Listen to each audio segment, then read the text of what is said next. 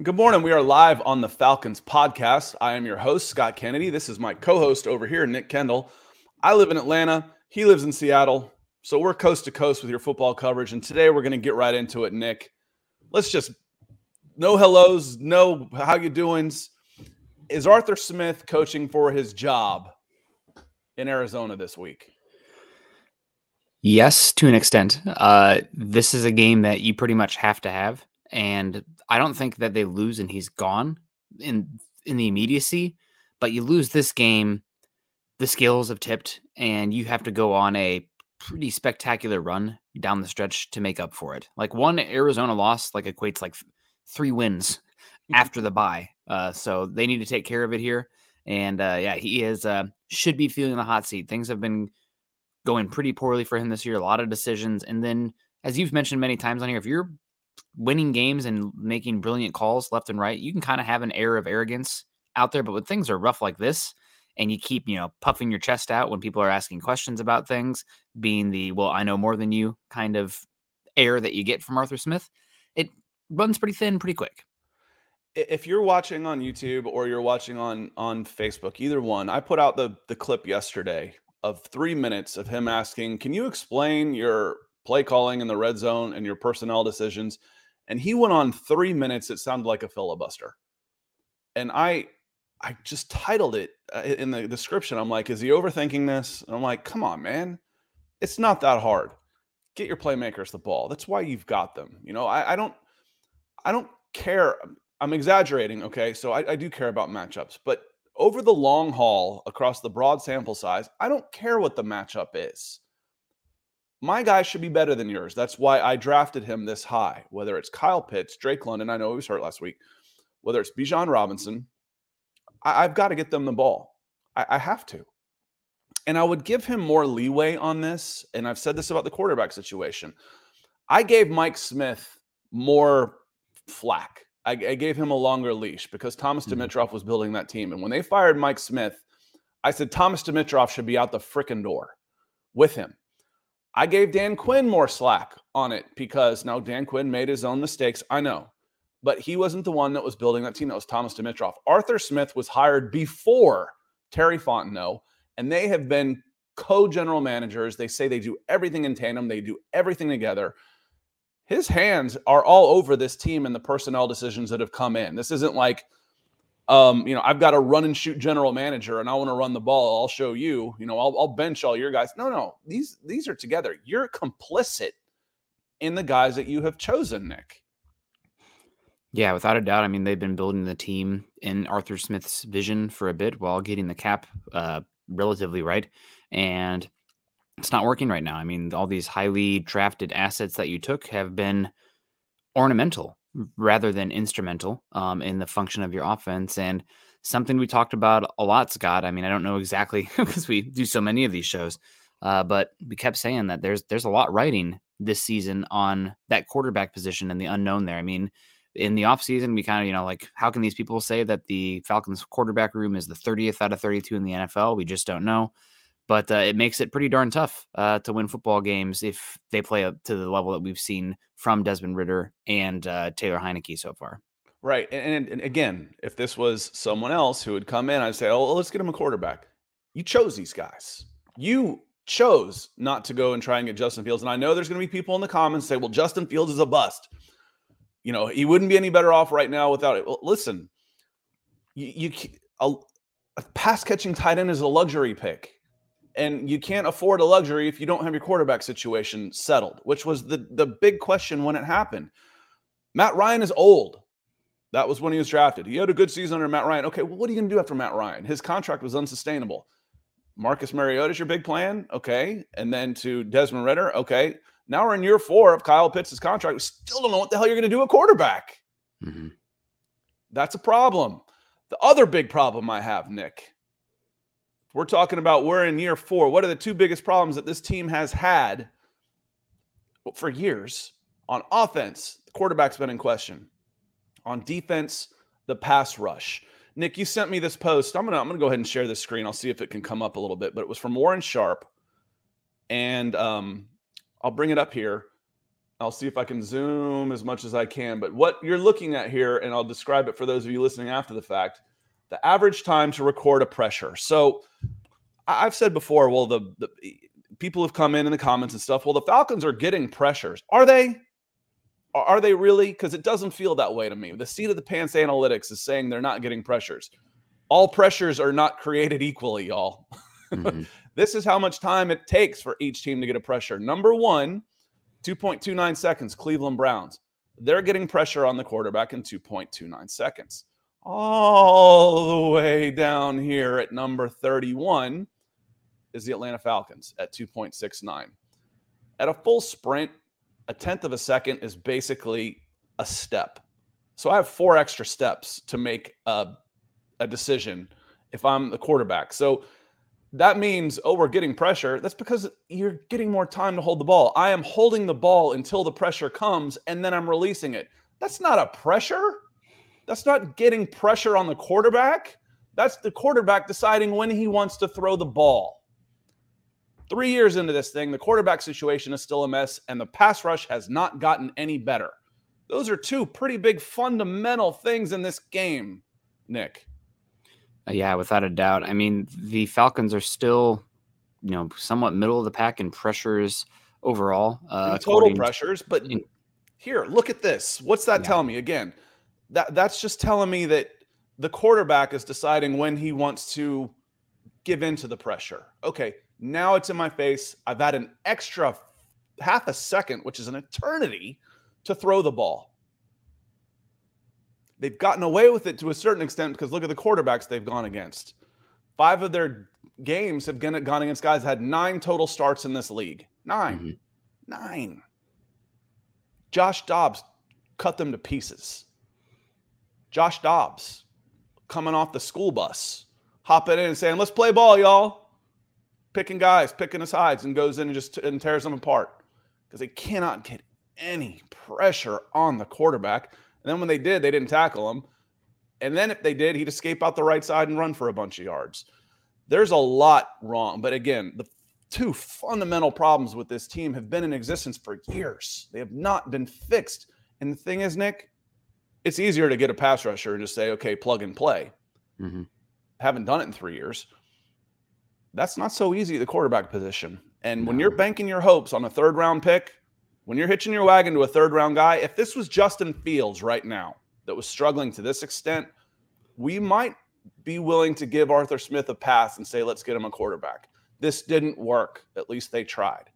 But when you are arrogant about your third round pick and who you bring in and it fails, brother, you're out the door when it fails. Yeah, I mean, they've been they've been in a tough situation with the quarterback spot, right? Like I feel like I'm almost on the opposite end and you know these are picked quarterbacks by this team, but they're also not you know legitimate quarterbacks. You went the dice roll route. Well, maybe you go in this offseason and you go and get something a little bit more sure that has upside uh, in and make a competitive offer for a Kirk Cousins type, not the Marcus Mariota bucket. That's not the type of known quantity I'm talking about here, but a quality uh, starting quarterback. You'd have to pay heavily to bring in Kirk Cousins, and he's going to be older, and it would be for one year maybe. Yeah, it's uh, who, knows uh, what that exactly looks like. I mean, there's a lot of I can see. Heck, if Brock Purdy struggles a lot down the stretch, maybe we talk about him going to the 49ers and linking back up with uh, Kyle Shanahan. Uh, but uh, yeah, it's a, a, tough situation for the Falcons, and it a lot a lot of it starts at quarterback, but also I think a lot of it starts with just understanding where your offense is. I mean, Arthur Smith has data of what this team does well at, and Scott, just looking at their EPA in terms of uh, it's and that's expected points added for the non-stat heads at home, but a night and day difference for their offensive output in under from an under center offense compared to a shotgun offense. They are seventh in the NFL in EPA per play under center offense. Under center because that's when I'm good. running the ball and have the threat of the play action pass. But they still even pass the ball okay. They're uh, tenth in EPA per play under center, so the, I'm sure the play action has a lot to do with that. Mm-hmm. Uh, they're seventh in EPA per rush. But then you get to shotgun. And, and I go empty. Oh yeah. my goodness. When I have questions at quarterback, why not send out five receivers and go empty and give away any threat of the run? My God, it's ridiculous. Yeah, that is insane. Unless Going empty run... with this team is insane. unless you're going to use a high rate of quarterback power and quarterback draw, then I don't think it makes sense. I'm really not a big fan of empty unless you have a Tom Brady, Peyton Manning esque quarterback. Yeah, or uh, a 250 pound bulldozer. Yes, or a Jalen Hurts esque kind of guy. Which, yeah, it's rough. But the the shotgun EPA Scott, so 119 plays out of shotgun, uh, 105 out of under center. Uh, they also run a lot of pistol, which pistol has not been good too. But the under center, seventh EPA overall. Shotgun, 30th out of 32, folks. Pistol, 21st. Uh, the explosive plays aren't coming out of those either. They're seventh in explosive plays out of under center. So I don't know. Maybe it's just getting back to basics, you know, running your 12 personnel. They're also really poor out of 11 personnel this season. Uh, their uh, 11 personnel is 23rd in EPA per play, where at least in 12 and 21, they're 16th and 17th. Uh, so I don't know. I would just As get I back said, to basics, get under center. Complicating. Yeah. This is not a difficult game, and I really, really, you, you, Nick, you've seen me do it. You see me roll my eyes when, when, whenever we start talking about all of the stuff that makes this game sound harder than it is. Keep it simple, stupid. If it's too complicated for a dummy like me to understand, it's going to be too complicated for the guys that you're trying to get in, that that shuffle in and off a roster every year. And lineup, don't try to fool them oh, they're expecting the Bijan Robinson. We'll show them. We'll run a jet sweep with Jonnu Smith. Mm-hmm. No, just just no. We have big questions at wide receiver, so I know what we'll do. We'll line up five wide with two running backs in the slot and two tight ends in the slot and one gigantic wide receiver and try and get separation. No, no, just no. Listen, we go live every Monday and Wednesday because we like to say hello and we like to be interactive. Thank you for letting us go on that rant here for just about 10 minutes. Now we want to say hello to some folks that have come in nice and early, like John Harrell. He says, Good morning. If we lose to Arizona, it's time to clean house. I agree with Nick on this one. I don't think Arthur Blank is one that will pull a trigger in the middle of the season. Um, it happened to Dan Quinn because Dan Quinn should have been fired the year before. Uh, that that was eight games too late uh, and he rectified that mistake. Um, Arthur Smith, unless there's something horrible goes horribly wrong other than a loss, um, and I'm talking like off the field stuff, he, he's going to finish this season. Um, you know, there's a gigantic brawl on the sidelines or something just completely embarrassing that you can't account for. Um, he, will be here. Uh, he'll he'll finish the season. Michael Ranquillo, good morning, Scott and Nick on the Falcons podcast. Good morning, Michael. Appreciate you being here. And he he likes the Falcons, James. He's he's out in Arizona, um, out in Tucson. He goes 24-10 Falcons Cardinals. We'll get into that one here in just a little bit about the game itself. Um, Corey Ellis says, Good morning, Scott, Nick, and the rest of the Dirty Bird family. Good morning, Corey. Austin says, I hate watching these games. We 100% should have won, but the self inflicted wounds are just too much, both offensively and defensively. So, Nick, I, think Arthur Smith, and I'm on record. I think he did a great job with the team the last two seasons. Uh, this these teams were should have been three win teams. They won seven. They overachieved absolutely. One of the ways he did that, and the Falcons did it, was limiting turnovers, limiting penalties. In 2022, the Atlanta Falcons were the least penalized team in the NFL. This year, they're the sixth most penalized team in the NFL. Nick, last year they only had uh, 21 turnovers all last year. 21 all of last year, just a little over one a game. This year, they already have 16. And frankly, it feels like it could have been 25. Twice hmm. as many turnovers. Yeah, I mean, 50% more penalties, Nick. This team has regressed when it comes to the the the, the big things the, that that you I won't even say hidden, but it's like okay, the offense is looking good, the defense is looking good. That don't matter if you're being penalized and turning the ball over at this rate. Yeah, they just, again getting back to basics, executing uh, penalties, turnovers, special teams.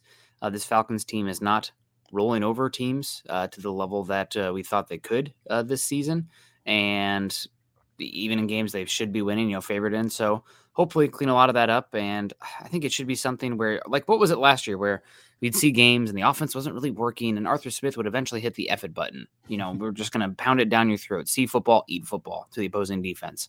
Which uh, he did in the fourth quarter with Tyler Allgeier, and he was running out there in the fourth quarter, and that's what worked with Bijan Robinson and Kyle Pitts on the sidelines, with Jonnu Smith, MyCole Pruitt, KhaDarel Hodge, and um, Van Jefferson, along with Tyler Allgeier. Those were your five your five skill players out there. If it yeah. works, fine. But I got a little testy about this on Monday. If it works, hey, it worked. That's that's fine. That's great. Why are you then spending top 10 picks on skill guys? Why? Yeah. Why? Yeah. It's a tough situation, no doubt. I mean, losing London, obviously, for this game hurt a good bit. He might be the best of those top 10 skill guys that you've taken uh, so far, even though the, vol- the, passing volume isn't great and the quarterback play isn't great as well. But I mean, it does seem like Heinicke, with some of his uh, arm punts or the turnover worthy throws, would give Drake London a chance to make some down the field spectacular throws more than we saw from uh, Ridder. But uh, yeah, it's a tough it's a tough situation without a doubt. They just need to figure out how to get back to basics and really, I mean, really, really get Bijan more involved. We saw him. I mean, you shouldn't have Steve Sarkisian out here at Texas making you look, you know, like a fool in comparison because of how he was able to utilize not just Bijan Robinson there. I know it's Big 12 football, I know, uh, but he also had a oh gosh, the the other running back that we really liked at Texas last season. I mean, there was Roschon Johnson. There was plenty mm-hmm. of touches to go around to, to have both these guys healthy and good. I why can't you not figure that out with Allgeier and Bijan Robinson? I mean, because I'm turning the ball over, and it's limiting my touches. Maybe you know, it's I'm, I'm getting out of I'm getting I'm I'm playing you know straw man here, steel man here. Yeah the uh, every time I want to do something, there's a negative play. Okay, well, who's that on? Who, why why is that still happening? Um, mm-hmm. Every time it's like we get first and one, I, will just pound it right up the middle. Oh, false start. Um, we stop them on the 40 and they punted it and we field the ball on the two. Oops. Um, you know, then you're backed up. Uh, there again, the negative plays, Nick, we're seeing this year that we didn't in the previous two years. Mm-hmm. The, the the the turnovers and the penalties are hampering possibly what he wants to do. Yeah. You got to protect the damn football. Um, and uh, it seems like there's been a lot of regression just overall on the offense. I think the big question is, and I haven't heard anything on this front. We say hello to a lot of people. Good morning, guys. Hope you're doing well, and gals, if you're out there. Uh, are you pulling the hook on Heinicke immediately back to Ridder here? Have we heard anything on that? I mean, I've, I haven't heard. Uh, it's, it's, basically this is your your chance. Go out and win. You'll probably keep it. Go out and lose. We'll probably go back to Ridder after the bye. So Heinicke will still be the quarterback. Yeah, Heinicke's starting this game. Um, and Michael Poole comes in. He says his philosophy of having tall receivers hasn't worked. You need separation over height. Arthur makes a lot of bad decisions. Prove that Derrick Henry made him look good as an offensive coordinator. He's not ready to be a head coach. We need to move on from him. Um, I, am I'm, I'm very biased towards the big receivers. I really am. Um, but big receivers can get separation too. You know, big and fast is still the best. They, that plays in any system at any time. However, as I'm evolving that opinion, as I'm watching, I've kind of always taken an accurate quarterback for granted when I'm when I'm talking about this. It's like, oh well, he. Why do I like big receivers? Because you they're always open. Well, if you throw it to them, they are. If I throw it up above their head, there are. But if I'm overthrowing or underthrowing, there's no room for adjustment there because there's a body in the way. Mm-hmm.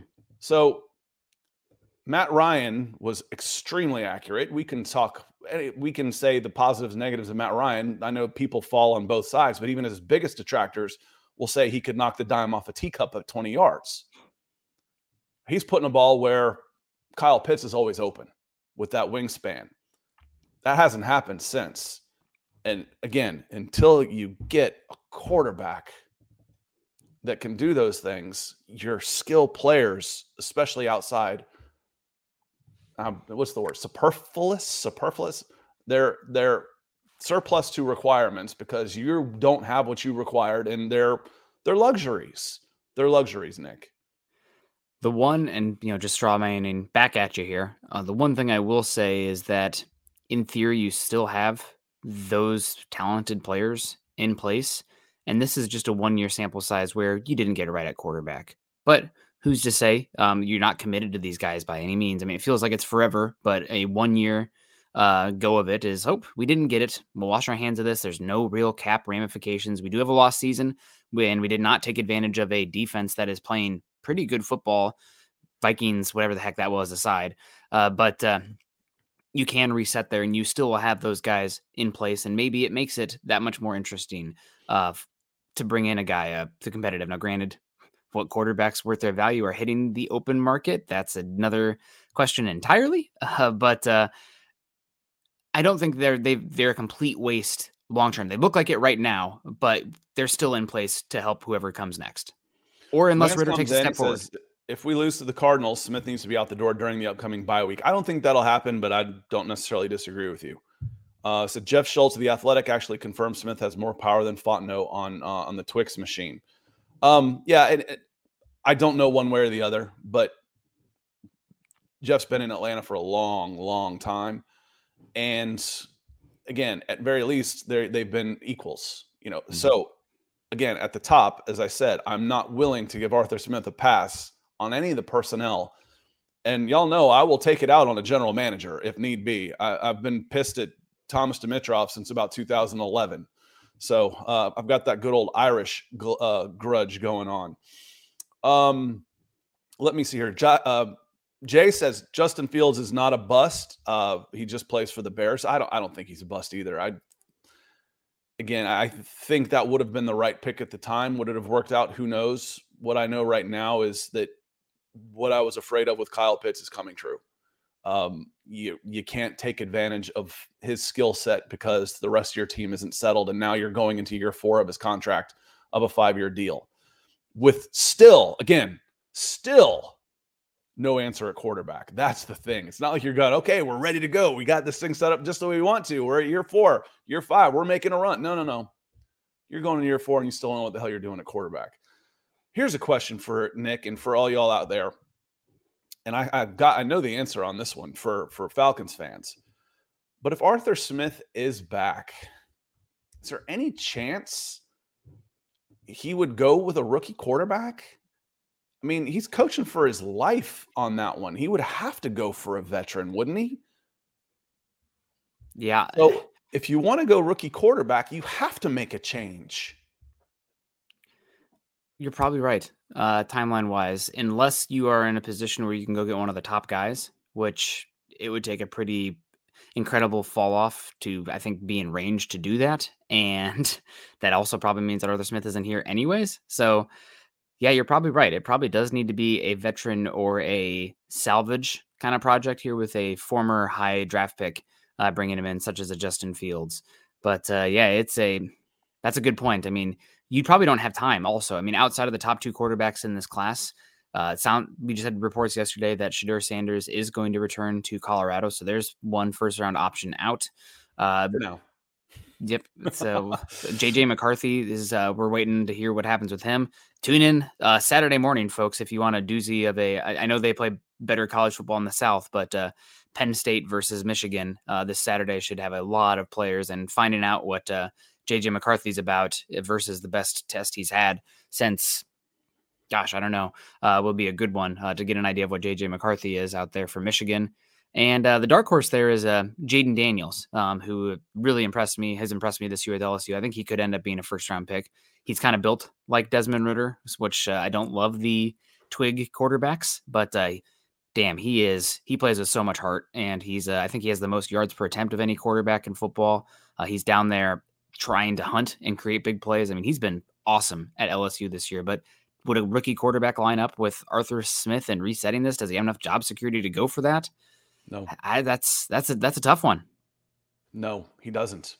No. He would. He does not have the job security to reset for and and restart with a rookie quarterback. Um, you know, and at that point, let's say uh, let me hit Ryan real quick, and I've, I've, got a point. I was thinking about this before the before the show with guys like Grady Jarrett. Ryan Adonis says this does fall on Arthur Blank and Rich McKay. They literally hired Arthur Smith before hiring Terry Fontenot as GM. Absolutely, the, Smith is like I've seen some people go back and forth. They forget the timeline. It's like, well, you know, why would you keep Terry Fontenot and not Arthur Smith? You know, Terry usually is the general manager that hires a coach, and people just kind of get into that feeling. No, no, Arthur Smith was hired before Terry Fontenot. They both report up they're on. Uh, if I look at a, an org chart, they're on the same level uh, at worst, and they work together on personnel. And for the most part, who's going to deny that this Falcons roster is in 10 times better shape than it was when they took over? I think they they handled overall they handled salary cap hell pretty well. They made some tough decisions on Matt Ryan and Julio Jones and Deion Jones, the right ones in my opinion. Um, the draft has been kind of hit and miss. My my friend asked me, he's like, "How do you think the drafts have been?" I was like, "Huh." And I kind of went through it, and I was like, "There's some some good and some bad in there, but you know, the first round picks don't necessarily make sense according to the team philosophy and having no quarterback. But there's some there's some good players in there. You know, T- Ta'Quon Graham, Avery Williams, he's been a miss on special teams. Uh, Tyler Allgeier's been really good. Richie Grant's been meh. Uh, Jalen Michigan tackle bust. Mayfield. Already, Mayfield, I've already that, that was a terrible pick. Um, Ogundeji was later, so you know, so be it on that one. But it's been, for the most part, it's been okay. It's been some hit and miss instead of all miss, which Falcons are kind of used to. But, but Nick, you know, I, I don't. This roster is good enough that they shouldn't have to go for an uh, an all out rebuild, you know, and reset. And if I am someone like Grady Jarrett, and I'm a Falcons fan, and the Falcons make another move at head coach and decide to go in with a rookie quarterback in April, if I'm Grady Jarrett, I want to say, guys, I'm, I'm at the end of my contract here. I'm at the end of my life cycle here as an NFL player. I'd, I'd like to move on. I'd like to go play someplace where I've got a chance to win. I can't do this again. And frankly, and I want to hear from you, Falcons fans, I would say, God bless, Godspeed when you're done, come back and we'll hang your jersey in the rafters. I would I would be I would back Grady Jarrett 100% if he handled things the right way and did it that way and said, "Listen, I'm 32 years old. I've got a couple more years left. I cannot go through this again. Godspeed, Grady. God bless. We're with you, and we're to put your name in the in the rafters when when it's all said and done." Yeah, just don't send him to Kansas City. Uh, I don't need I don't need to hate him. Um, that would be very upsetting uh, to have him and Chris Jones on the inside with uh, what Spagnuolo's doing there with the Chiefs defense. But yeah, it's uh, I would not blame him one bit. You're in a weird spot though, Scott. I mean, we kind of went through the quarterbacks already, at least the, the guys that I view as a top. I did not mention Michael Penix or Bo Nix there for a reason. Uh, but here's what Nick. Here's what I'm going to read this to you. Here's what uh, okay. Mel Kiper Jr. had to say. He said they're projected to pick in the middle of round one, but the front office should be aggressive in trying to move up especially in a deep quarterback class. Now, if I've got a deep class, I wouldn't work that hard to move up. That to me that contradicts itself a little bit. But let me go on. Shedeur Sanders is my third ranked passer and could be available late in the top 10, but some NFL teams also like Bo Nix, Michael Penix, JJ McCarthy, and Jayden Daniels as potential first rounders. So there will be some guys in there as potential first rounders. And again, those are those are the names right now for Mel Kiper Jr. And some of those feel like they could be a little bit of a reach, but if you're 15, 16, 17, you got to take a shot, don't you? You have to love the guy though too. Um, at the same time, uh, you should not just take a quarterback to take a quarterback uh, because of what that does commitment wise and for the rest of the roster and the timeline wise. So I don't know. It's a tough situation. Like we just said uh, yesterday, it sounded like uh, wasn't confirmed news, but it sounded like all but guaranteeing that Sanders is going to be back for Colorado next year, so he can come out with his brother mm-hmm. Shilo uh, in 2025. Shedeur has a chance to play a lot better next season and be number one overall. Uh, so he might not come out. JJ McCarthy is an interesting one. Jayden Daniels will come out. Michael Penix come out. Bo Nix comes out. You're talking about guys who are 23, 24, 25 years old because of the. Uh, That's all right. They can play for 10 years. We'd take three years of competent quarterback play right now in Atlanta, wouldn't we? That's true, Scott. But there has been data done that quarterbacks sometimes like hit three different growth spurts, and one of them tends to happen about 24, 25.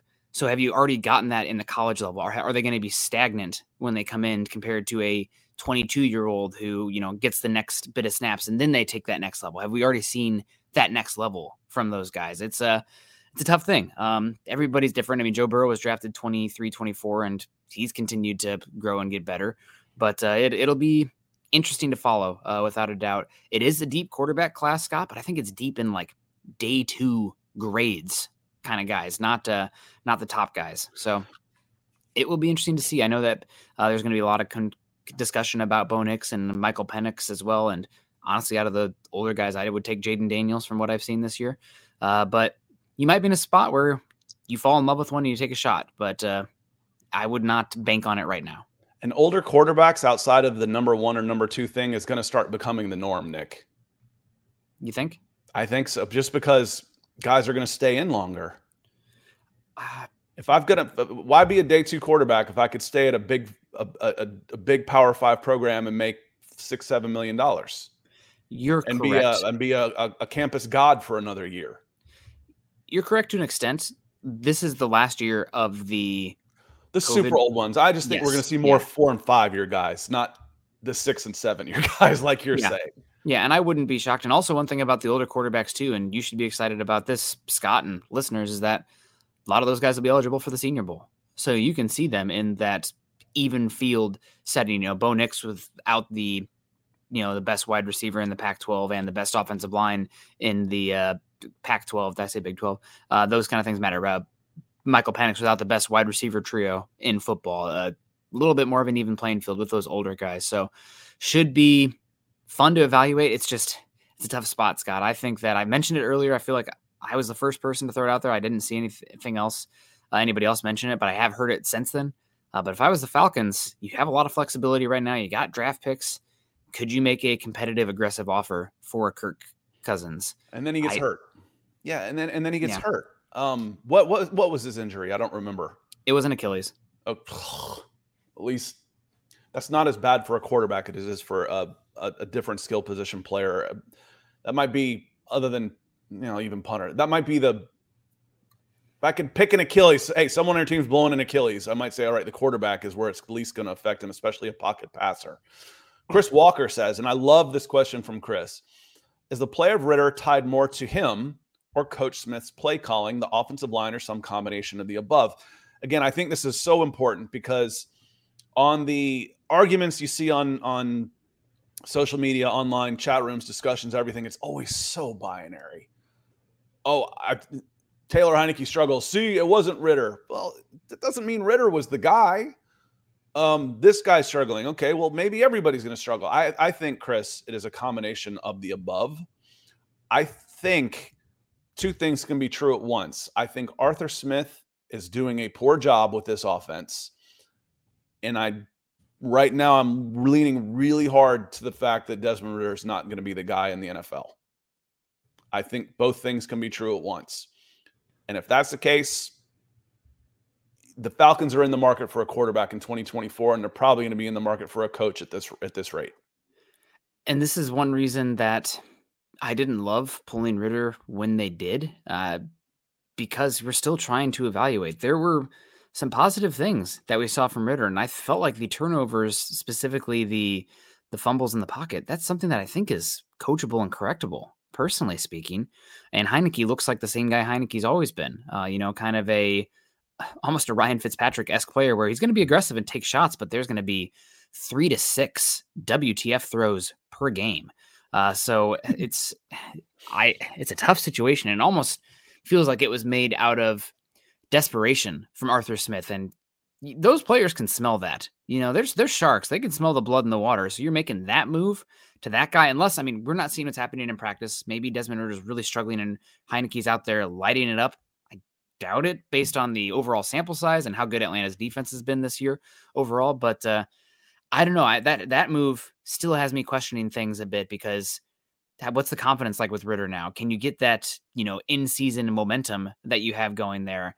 Uh, is he going to be playing scared uh, in the pocket? You know, like playing not to make a mistake, which you got to protect the football, but you also still have to be hunting, right? It is a hunting position out there trying to make big plays. So they're in it. I think that was a miscalculation on my if I if I had to say, and that could be one that sinks the ship here.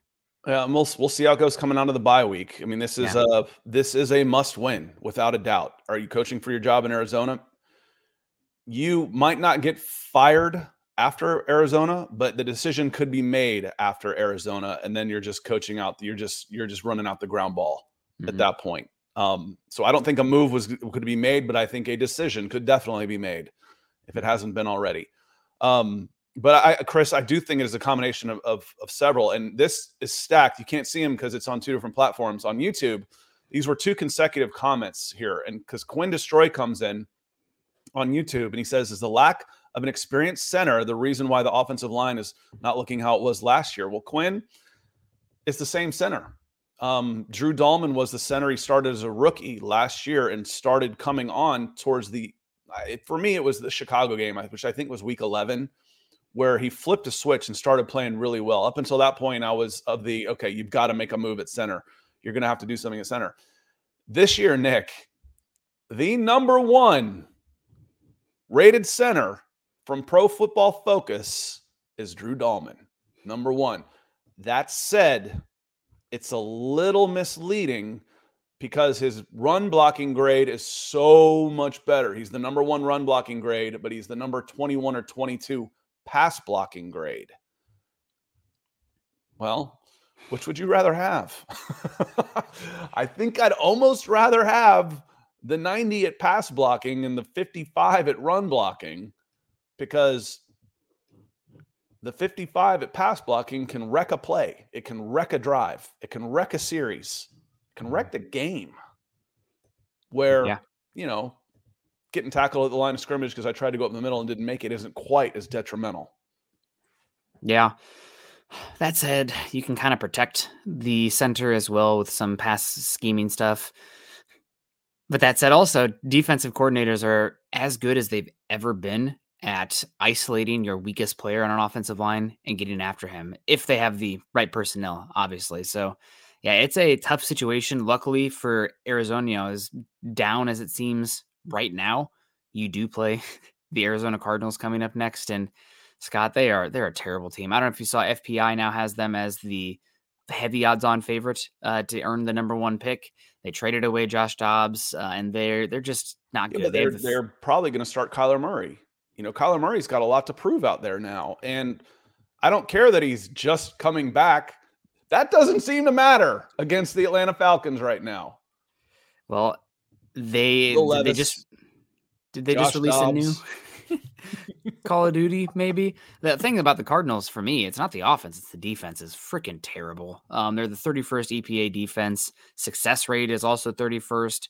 Uh, they're terrible on early downs. They give up uh, the, the just they're bad across the board in uh, their personnel that they utilize. Uh, this should be a team that, or a game that uh, the Falcons can really take advantage of. Um, just looking at what they look like, you know, versus like 12 and 21. They're bad, Scott. Just they're a really bad defense. Throats. Yeah. You and should be a couple big plays to evaluate your quarterback, but just run it at them. Line up mm-hmm. and just run it right freaking at them. And if it doesn't work, keep doing it. That's what they did last year. Called it suffer ball. Mm-hmm. Run it. Run it, run it, run it. But the thing is, if you can't contain Josh Dobbs off the backside, how the hell are you going to contain Kyler Murray running the ball? I got to say, I will believe Kyler Murray playing for sure when I see it, and I will believe him being back when I see it as well. Uh, the game, if you're gone from the game for a bit, sometimes it is pretty hard to get back at it as well, especially with somebody who had to have a film study clause put into their contract, so they put in the work. Um, in Kyler Murray, I, did they just release a new Call of Duty? I don't know what's going on there, uh, but uh, that's one that he's talented, no doubt. But there's questions there. I don't know how truly ready uh, he is going to be. Keep in his first game We're going to need him in Atlanta next year.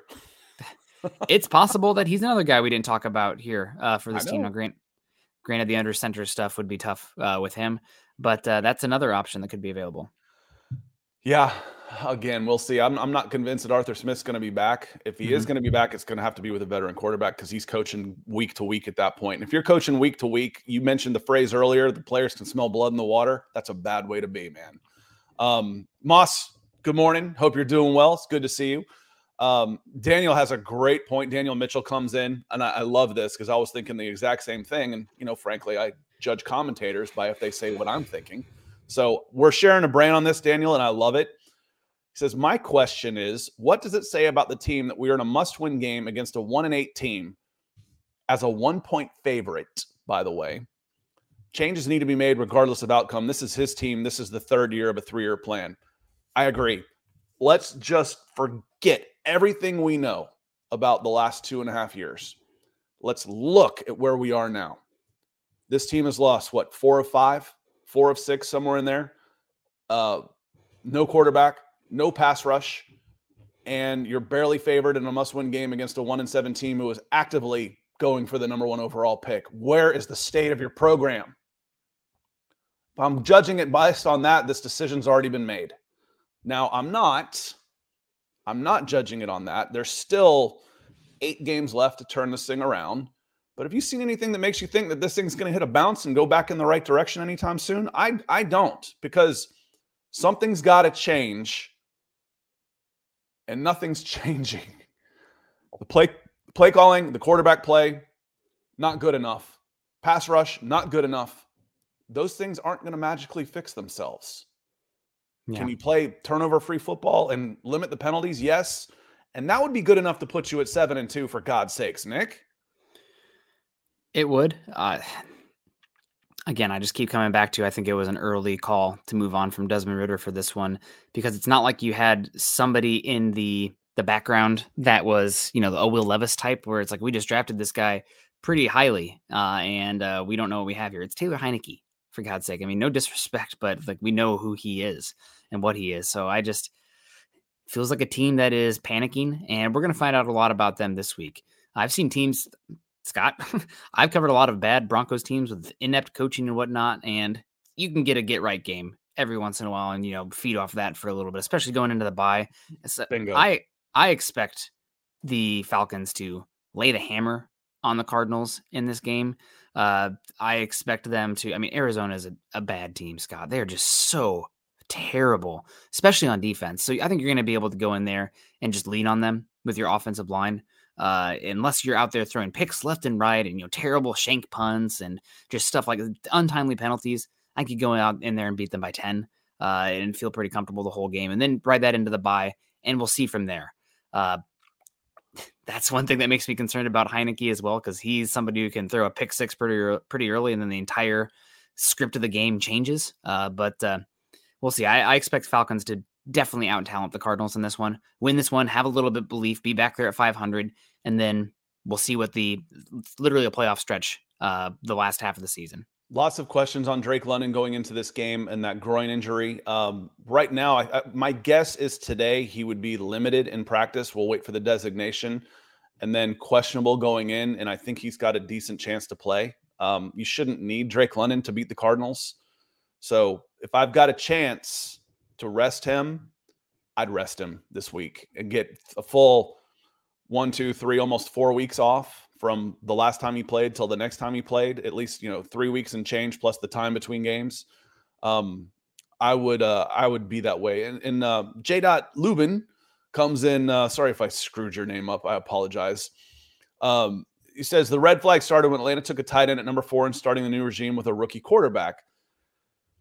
I don't know if I put that in writing or not, but I've definitely said it. It's ironic that the very first decision that this regime made could be the decision that gets them cut. Again, I'd be willing to give this team more leeway, Arthur Smith more leeway, if he had taken Justin Fields and it didn't work out. Okay, well, the quarterback didn't work out. You're in a position you're gonna you're gonna have to start over and give it again. Let's see. But the arrogance of the naivety of looking at that team in 2021 who had a Swiss cheese defense, couldn't run the ball. The offensive line was god awful. You got a 36 year old quarterback on a massive contract.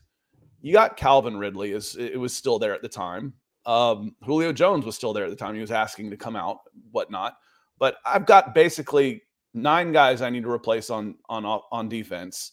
My offensive line is a shambles. My quarterback is old, and I'm gonna make a tight end, the highest drafted tight end, you want to talk about arrogance? Take Kyle Pitts out of the equation. You know, okay, Kyle Pitts is great. He's being underused, blah, blah, blah. Fine, fine. It was naive. It showed a lack of foresight for this team. It told me everything I needed to know about the planning of this team when you're making that pick, Nick. Mm-hmm. Big red flag. Yeah, definitely a big red flag and just all the guys you missed for taking Kyle Pitts. It's still early though. He's still young, and you have a lot of time to hopefully get it right and get the quarterback right. And those pieces, the talent. Chase be any better right now I think so. I think I- so too. Yeah, he is unbelievable with the ball in his hands, um, and he wins in a multitude of ways. Where Kyle Pitts feels like it's like down the field, slow developing plays right now. I, I think so too. him. I think Jaylen Waddle. I think I think so too. Yeah. Um, was DeVonta DeVonta Smith went in that class? Was he? No. No, that was. Wait, uh, no, Who no. were, who were the other? There was like four tight ends that went all in a row, or quarterback or receivers. No, that was the next year. That was Chris Olave. That was the next year. Smith was in that class though. Garrett Wilson. Okay. Um, that was a class you had uh, Penei Sewell, Ja'Marr Chase, Jaylen Waddle, Patrick Surtain, Jaycee Horn, Micah Parsons. Oh, I know the other players. Uh, I'm just thinking if okay, I need another weapon. I'm going to go get a receiver because I can't block, run the ball, and my quarterback is ancient. I'm going to Yeah. go get a receiver because that's what we really need. God, I was so mad. You know how mad I was. I was I was almost as mad the next year when they backed it with Drake London. It's just there wasn't. I don't think there was nearly as many good picks no, at number eight as there was at number eight the year before. Number four the year before. There were difference makers, man. Yeah. And I'm not saying Kyle Pitts isn't. It's just it didn't fit your team at the time. There were rehashing all this. I know. yeah, Brad Clark says technically the only loss we didn't pick in the beginning of the season was the Commanders. So we ain't that far off predictions before the season started. I pretty sure I would have had them beating the Vikings at home uh, in order to move to six and three on the season. You're two games behind uh, a ten and seven right now. Um, so you're you're really two games behind where where I think you should be. Uh, let me see where where the Falcons schedule coming up. Why can't I find them? Here they are because they're way up here in total turnovers at number five overall with 16. Um, you know, looking at the Cardinals, we had that as a win. Saints at home was a win. At Jets, loss. Buccaneers, that was a win I didn't count on, but I counted that as a win. Three at Panthers, I probably said loss at the beginning of the season. Split. Colts should be a win. At Bears, possibly, and then a loss there. So five more. Five more wins put you at nine and eight. You're behind. So again, Brad, you, you might be probably right. You might be right on here. Five puts you at nine and eight. Nine and eight. Arthur Smith might be safe. I, I don't see this team winning five more games. Not the way they're playing right now. I, they're getting swept by the Saints. The way they're playing right now. we'll see. Uh, I think the NFC North is uh, pretty damn poor, and I saw a comment there, which I appreciate from uh, Keith. Say no disrespect, Nick, but I'm tired of hearing Pitts is still young. I mean, he just is. I'm the only point of saying that is that you shouldn't say that he's a complete bust or you give up on him just yet because the talent's still there, and tight ends typically take a, a little bit of time. So, I yeah, if somebody like let's say you put him on, I don't know, you, you flip him to the Chargers right now. Like he's going for a thousand yards. I have no doubt that he's going for a thousand yards with Justin Herbert in the the Chargers offense. So, uh, or you put him with Dallas or anything like that. So I would not uh, punt on him completely. There's still talent there, uh, without a doubt. The problem with that, Nick, and I agree with you. I'm not ready to give up on Kyle Pitts as a prospect. However, we're going into year four of his controllable contract with the Atlanta Falcons. I'm getting real close to giving up on Kyle Pitts with the Atlanta Falcons. Mhm. He'll be a 24, 25 year old free agent and could go on to have a magnificent career. But you weren't ready to use him when he was going to be cost controlled on his rookie contract. And by the time his rookie contract is over, he might say, To hell with this, I want out. We've run his value into the ground. So you used to number four and you can't get that back. You wasted him. Yeah. Didn't like the pick then. I don't like the way things are going now. Tyree Butler. Hey, Scott, who's seen Cordarrelle Patterson? I think he was on the field for nine plays. I think he was on the field for nine plays, uh, is what I look, Tyree. He's on the MIA list. Yes. Uh, all of the talk at the beginning of the season, Bleacher Report was obsessed. They must have been getting click after click after click every time they wrote Car- Cordarrelle Patterson trade can. I'm like, there's no way Cordarrelle Patterson is getting traded before this season. No way. Should have. Should have. Absolutely should have. John Harrell has a stat that makes us all a little nauseous. Bijan Robinson, through eight games, has three touchdowns and two turnovers. One rushing touchdown, if I'm not mistaken, on that one. Yeah. Yeah, he needs to get more involved for sure. I mean, the offense needs to run through him. I just don't, I don't get it. Uh, but he's an elite player without the ball in his hands, right, Scott? Um, Joe Cannon coming in. Great morning, World's Scott. best decoy. I need to draft them number four, number eight. Ugh. yeah, great morning, Nick and Scott. Does this team look like a 10 win team at this point in the season? They don't look like it. But one thing I did want to circle back on here, Scott, is that the state of the NFC South is still very much up for grabs, not just immediately, but long term uh, as well. So, like, even though things seem bleak right now, it's not like you're in the AFC West and you have Mahomes and Herbert in your division, or hell, any of the teams. What the AFC South is going on right now with Lawrence, Stroud, Richardson, and Levis. I mean, there is meat on the bone and opportunity galore in the NFC South. Now, one hit at quarterback changes that, but Bryce Young does not look like a hard hit right now, and that's a team that is miss going to be missing talent, probably going to dip or stay as bad as they are for a few seasons. I just don't see the avenue for them right now. Uh, Tampa Bay is very much up against it salary cap wise. They're old, Scott. They have old players. you know um, worse than being old? Being bad and old. Yeah, there were. I mean, actually, being mediocre and old. No, I mean they're not. They're worse. not bad. They're five and four. Yeah, but and they've the, got a rebuild coming and the Saints. I mean, they just keep kicking that can, but like at some point, you think they'd have to be like, okay, we need to, in order to be more aggressive and really get a chance at a Super Bowl, we need to get the money right. We need to balance the books. So there's still plenty of opportunity to be had for this Falcons team in the immediacy and the three year perspective as well. Uh, so I, I still would not sell my shares on this Falcons team. I might sell them on Arthur Smith, uh, so to speak, but not on this Falcons team in their situation. They still have a chance uh, to make a run here, save Arthur Smith's job. But then after the season, it should be a spot that should be attractive to a potential head coach or quarterback or anything like that. Boomtown 89ers comes in, first time viewer. Welcome in. Appreciate you coming in. Uh, we're getting real close to 4,000 uh, total subscribers on the Ooh. YouTube channel. So hit that subscribe button. Do me a favor. That would be a huge help to us. Could you give me a logical explanation as to why they are holding Bijan back and not feeding the ball constantly? What was the point of drafting him high? Logical explanation. He's a little dinged up after a heavy workload early. At, at the beginning, first couple games, I felt like they were obvious and force feeding him the ball. Uh, and not being creative in it. It was like, okay, it's third and eight. Let's just focus on Bijan and we're good. We'll, we'll take care of it. That's the, and then he got dinged up a little bit. That's a, a logical explanation. I don't know if that's the right one, you know, but coming in and talking about having the world's greatest decoy is obtuse at best, mm-hmm. uh, naive. Again, I keep using those words, arrogant. It, he's not doing himself any favors out there. Arthur Smith's not. Uh, there are a lot of weapons out there. There are. There's there's guys get the ball, and we talked about it. You know, hey, you go five wide, and I can get Cordarrelle Patterson, Tyler Allgeier in the backfield, John Robinson in the slot, Drake London, and Kyle Pitts out there.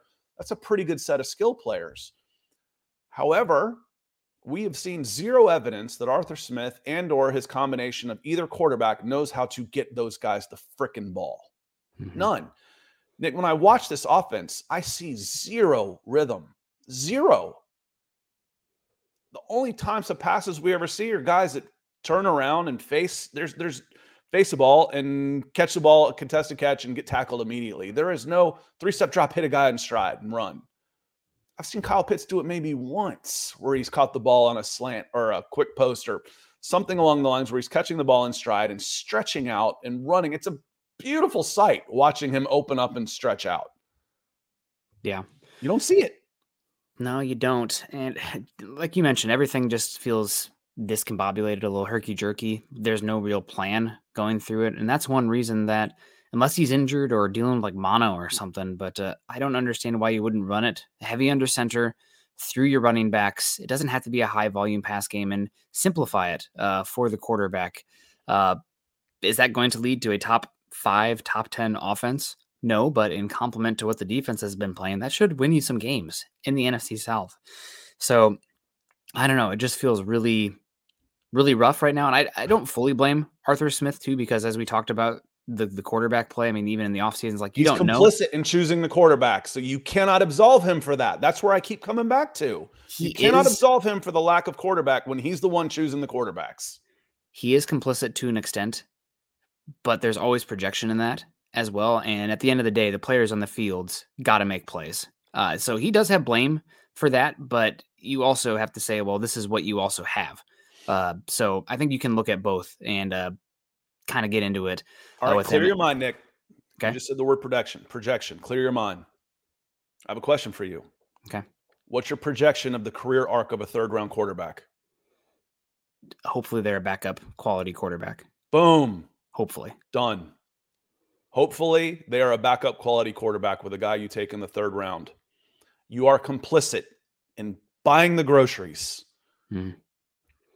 And when you're in that, you do not get a pass for your quarterback play. I, so, and as Paul says, everything looks like an effing struggle with this offense. It does. It looks so hard. I've, I, I don't watch basketball nearly as much, but you, you you watch a team and it's like a semi-close game, and they're they get in their half court offense, man, and they work the ball around and end up getting up a contested shot and finally make it at the at the shot clock buzzer, and you're like, golly, that felt hard. And then the other team fast breaks down and hits a layup. You're like, God bless.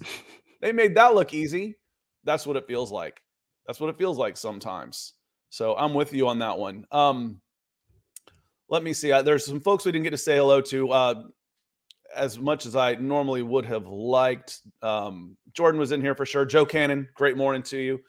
Uh, it's been awfully busy in the chat, which I love, uh, and haven't been able to say hello to as many as our regulars, which I don't love. Um, talking about complicit and quarterback, you go and get one of your old quarterbacks and Marcus Mariota. Why are you getting Marcus Mariota? It was because you thought that was the right fit, or because you thought it was the right fit because you had familiarity with Marcus Mariota in the system. Handpicked. There is a great word right there for the problems you've had at quarterback, Stephen. I love it. Handpicked. This guy. So now, here's a question for you. I put this up on YouTube, and people are so or on uh, on on Facebook. People are so mad at Arthur Smith that they ended up getting mad at this question. Mina Kimes asked the question: What you know? What uh, what take has people mad at you like this? He, she said, "This take: The Atlanta Falcons win the NFC South with Jacoby Brissett at quarterback. True or false?" counterfactual, but I probably say true. probably say true know. also. I don't yeah. think she's wrong. Again, the most of the comments were of the binary sort. Doesn't matter who the quarterback is as long as Arthur Smith is there. He's got to go. He's got to go. He's got to go. Okay, I'm I'm okay with the the latter, but the Falcons are still four and five, one game behind the Saints, and have a good roster, and can overcome with this schedule poor play calling and personnel management if their quarterback play had been more competent. Is Jacoby Brissett a more competent quarterback than what we've seen from Taylor Heinicke and uh, Desmond Ridder? Yes. Especially, yes, especially in this style of offense where you want to be pounding the rock and protecting the football. I mean, what we saw him do last year with, uh, oh my gosh, Stefanski and that Browns team, which built similar similarly from what they mm-hmm. want the quarterback to do was very good and efficient last season. And that's really all we're asking for is efficiency. And and people ask, you know, why even bring up Jacoby Brissett? Because he was available. Again, mm-hmm. I go back into the discussion of you made a conscious choice. You do not, Arthur Smith does not get a pass on the personnel when he is right there making those decisions. I said it before. If you're if you're getting in late, I was when when Mike Smith got fired, Falcons winningest coach of all time. When Mike Smith got fired, I said Dimitroff should absolutely go too. This is on him as much as it is on Mike Smith. Dimitroff got more years. When Dan Quinn was fired, I'm like, why is Thomas Dimitroff? Well, actually, he got when Dan Quinn he got the axe finally when Dan Quinn went. This is different. Dan Quinn and Mike Smith did not have the personnel decision making capabilities that Arthur Smith has with this team. He does not get a pass when you are lacking in the personnel department. And right now, the two places the Falcons are lacking the most quarterback, pass rush. And it's been like that since they walked in the door, Nick. Yeah.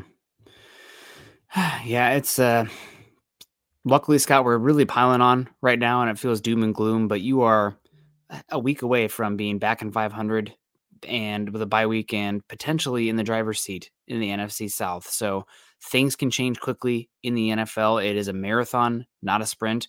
This Vikings loss was unacceptable. And if they lose to the Cardinals, you know, Arthur Smith probably start, uh, you know, seeing call call your realtor, uh, make see what the prices are for people coming and packing up your house, whatnot. Although, I mean, he's got the, that uh, FedEx money, so I'll probably be okay. Uh, but uh, things get really off the rails if they lose to the Cardinals. Yeah, this we're, we're talking about. Okay, who can you get in the top ten if they lose to the Cardinals? Um, and rest anybody that might be healthy, and we'll start looking at contracts and who's tradable in the offseason. Uh, Stephen B says the Falcons should try and find a top QB, not tell themselves they only need a competent or solid QB play. absolutely. It's just finding a top QB is you either got to get a little lucky or you have to spend a lot of resources, one way or the other, draft picks or money.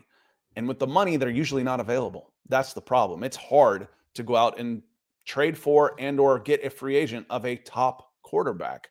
So, yeah. who is available? You can't just go get this quarterback plays not. So I have to look how to get better. How do I get better at quarterback? Is there an option to do that? Yes, there will be. Will that be with a top quarterback? There might not be, but that shouldn't stop me from trying to improve. That's that's this, the point we're trying to make on this, Stephen. Yeah, and this is when it gets difficult too, though, because there isn't really a mid market for quarterback, right?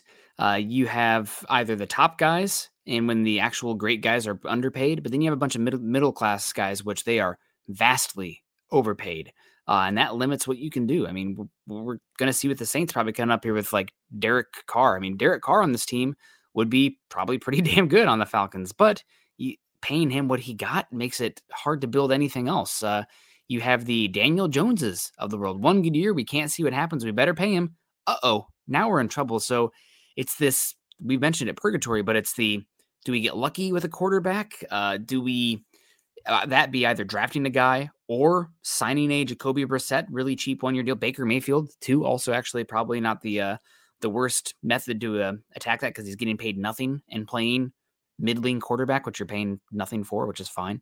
Uh, but going out there and being aggressive and paying big money for a middle of the road quarterback, that's when it's not just this one year issue, Scott, you're t- then it sp- spreads out into three, four years where you're in trouble.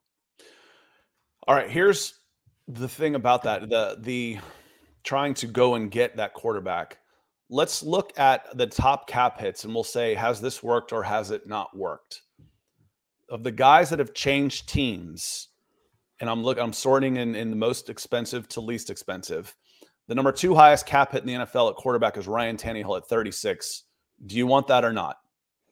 No. No. Jared Goff is the number three cap hit at 31 million with the Detroit Lions. Yes or no? Yes, but I'm okay with that. yeah, it's, always hard to isolate them from the situation because you're also getting like cap relief and massive draft picks back with him at the yeah. same time. So, as strange as that sounds, yeah. just the money though, you know, has that worked out? And he was kind of a throw-in. You you had to get that guy to to make the move et cetera, et cetera. It sounds um, like they actually did value. I want to go out and get this guy. Russell yeah. Wilson, number six, at just 22 million right now, but we know how that escalates. Is that a move you would want to make? No. No. Kirk Cousins and his massive contract in Minnesota, was that worth it? Is that how you wanted to spend? Man, that they just have been classic middle of the pack with him there. He hasn't been the issue, but because of his contract, they've had issues being able to field a defense and spend elsewhere. So the thing is also, but at the end of the contract, typically they start to be like worth it. Like the beginning, it's like, oh, yikes. And then the end, it's like, okay, we're starting to normalize here on the APY. So I would say it's a soft no on that one, Scott, but it's it could go either way. I, I think the money that Kirk Cousins got at the time was out of line with who he was as a quarterback. Mm-hmm. It's come up since then he's been good. Don't get me wrong, but I, I think you may have been better off going in other directions. Matthew Stafford was a big money trade. I would say that one worked. He's mm-hmm. number eight at $20 million. And then you get to um, the final one here that I want to mention is uh, is Deshaun Watson. No. You know, no. You know, so the, the big ones that came to mind for me of the of the guys that you're trying to go out and get that you had to go spend big money on, you go Derek Carr, you go Jimmy Garoppolo, you go Russell Wilson, Deshaun Watson, you know, all no, no, no, no, no, no, no, no, no, no, no, no. It's tough. It's hard, which goes back to number four. Again, the first decision these guys made could be the ones that doomed them. When you're sitting at number four and there's quarterbacks available, you got to take a shot, man. You have to. It is so hard to get a quarterback. And would you be in any worse shape right now with Justin Fields than you are with Kyle Pitts? Would you? No, you wouldn't. And if you were worst in the exact same spot. And if you were, you know what, Scott, you'd have had a chance at a quarterback early last season. You'd probably mm-hmm. have a chance at a quarterback early this season versus this purgatory that we look to be in right now. And probably the best option for this team, Scott, if you're talking, you know, quarterback, they might need to do a little column A, column B uh, in this draft. We talked about drafting a quarterback. It might need to be a similar formula to a few years ago where you drafted Ridder and brought in Mariota, but rather than a Ridder esque quarterback, you're talking about getting a guy in the first round, not having to immediately play them, so to speak. So you feel comfortable with the vet you have and then moving forward. That's probably the best long term thought process on this quarterback position. Does that line up with Arthur Smith in the timeline of his coaching seat? Maybe not, unless you get hot here down the stretch and make the playoffs. Mm-hmm. I mean, God, then we can talk. Um, but uh, that, which is possible, guys. Uh, but um, that's it's a tough spot, no doubt. It kind of feels like we're talking about.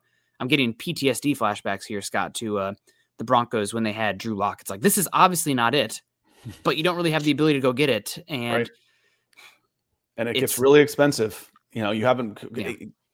When you've got a chance at a top four, you need to probably take that chance. Uh, Tyreek says Kirk Cousins would do wonders for this team. It's a possibility, and frankly, if Arthur Smith is back this year, they have to go for a veteran quarterback because he's coaching week to week.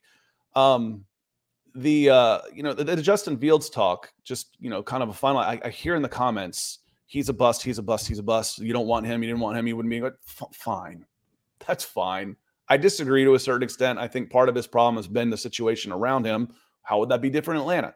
The point is, a pass catching tight end is not going to do any good until you got the quarterback situation sorted, and you didn't, and you haven't. Mm-hmm. So Kyle Pitts is a wasted pick at number four. Right now, Bijan Robinson is being wasted as a pick at number eight. Those are coach killing moves. Those are those are coach killing moves right now. On that note, we're going to get out of here. We had a great time in the chat. Lots of folks in here watching. Uh, if this is your first time, do us a favor. When I go back and check the Facebook things, there are a lot of shares on that. And I can't thank you enough so much for doing that. Please hit the, the like and share on Facebook. And if this is your first time watching on YouTube, hit that subscribe button. Nick and I go live on uh, Monday, Wednesdays, and Fridays. Fridays, we talk overall NFL, including a lot of NFL draft prospects and some upcoming games that are going to be kind of fun to pick this week. But we go live Monday, Wednesday, and Friday. So make sure you're hitting that subscribe button so you get those notifications. Want to say thank you to everybody that came into the chat today. Nick, any last words before we uh, we get out of here? Uh, no, fun show today. I know that again. This is a little bit of a f- a little bit more fire and brimstone than Scott and I typically uh, do on here. But you are, again, one win away from being right back in this thing and having a chance down the stretch. So don't get too high, don't get too low. Uh, and we'll see what happens versus the Cardinals. If you lose to the Cardinals, you know, then we can be like our, our, our pets' heads are falling off uh, level of panic here uh, in Atlanta. But you got time uh, still just yet, and a easy schedule down the stretch and a very lackluster division. There is still meat on the bone uh, for this team to do something. And and frankly, that's what hurts. That's what's pissing off Atlanta Falcons as much as anything is the missed opportunity. You're not sitting in a division with the Kansas City Chiefs. You're not in the AFC East with the Flying Dolphins and the Buffalo Bills. You're in the NFC South, which is up for frickin' grabs. And eking your way to a win with an 8 9 record and then getting blown out in the playoffs is not good enough. It's not good enough for this team. This team should be playing better. We know it. They know it. Now they got a chance to go do it in Arizona. Yes, I thought I might be calmer. Turns out, after stewing on this a little bit, I actually am a little more pissed off about things on Wednesday. So and I don't think I've ever seen so this much. I don't think I've ever seen this comment uh, from Rusty Moore saying Nick is way too optimistic. Uh, I guess thank you, uh, Rusty. But uh, typically, uh, like I said, not too high, not too low. Um, it's a long season and a marathon, and there have been some good things here, but uh, definitely something stinks uh, in Atlanta right now, and people should be uneasy. Uh, so we'll find out what they're made of. I mean, honestly, there's a lot of distractions right now. We're talking about it. We're not the only ones. Uh, there's people coming for Arthur Smith in a softball media in Atlanta. No offense, uh, but they, you know, they they they're not hard on them, and uh, they're coming for him now. I guess that arrogance and uh, comes back to bite. But again, can they rally the troops? Can they circle the wagon, so to speak? Get back to basics, protect the football, cut down the penalties. You know, just play smart football and you can win some games. So we'll see. A they're hallmark of an often of an Arthur Smith team is they've always played hard. Now they're making mistakes now, but they've always played hard for Arthur Smith, and I've always appreciated about his teams and the Atlanta Falcons. We'll find out if he still has this team on on Sunday. We'll find out. On that note, we will see y'all back here on Monday. Come join us on Friday, Falcons fans. Come join us on Friday to talk some more, um, talk some more football, and then we'll be back on Monday to discuss the game. So on that note, man, it's it's when we're through Wednesday. We got football tomorrow. That makes it the weekend for me. So y'all have a great rest of your week. Great weekend, uh, and come see us on Friday. Thanks, y'all.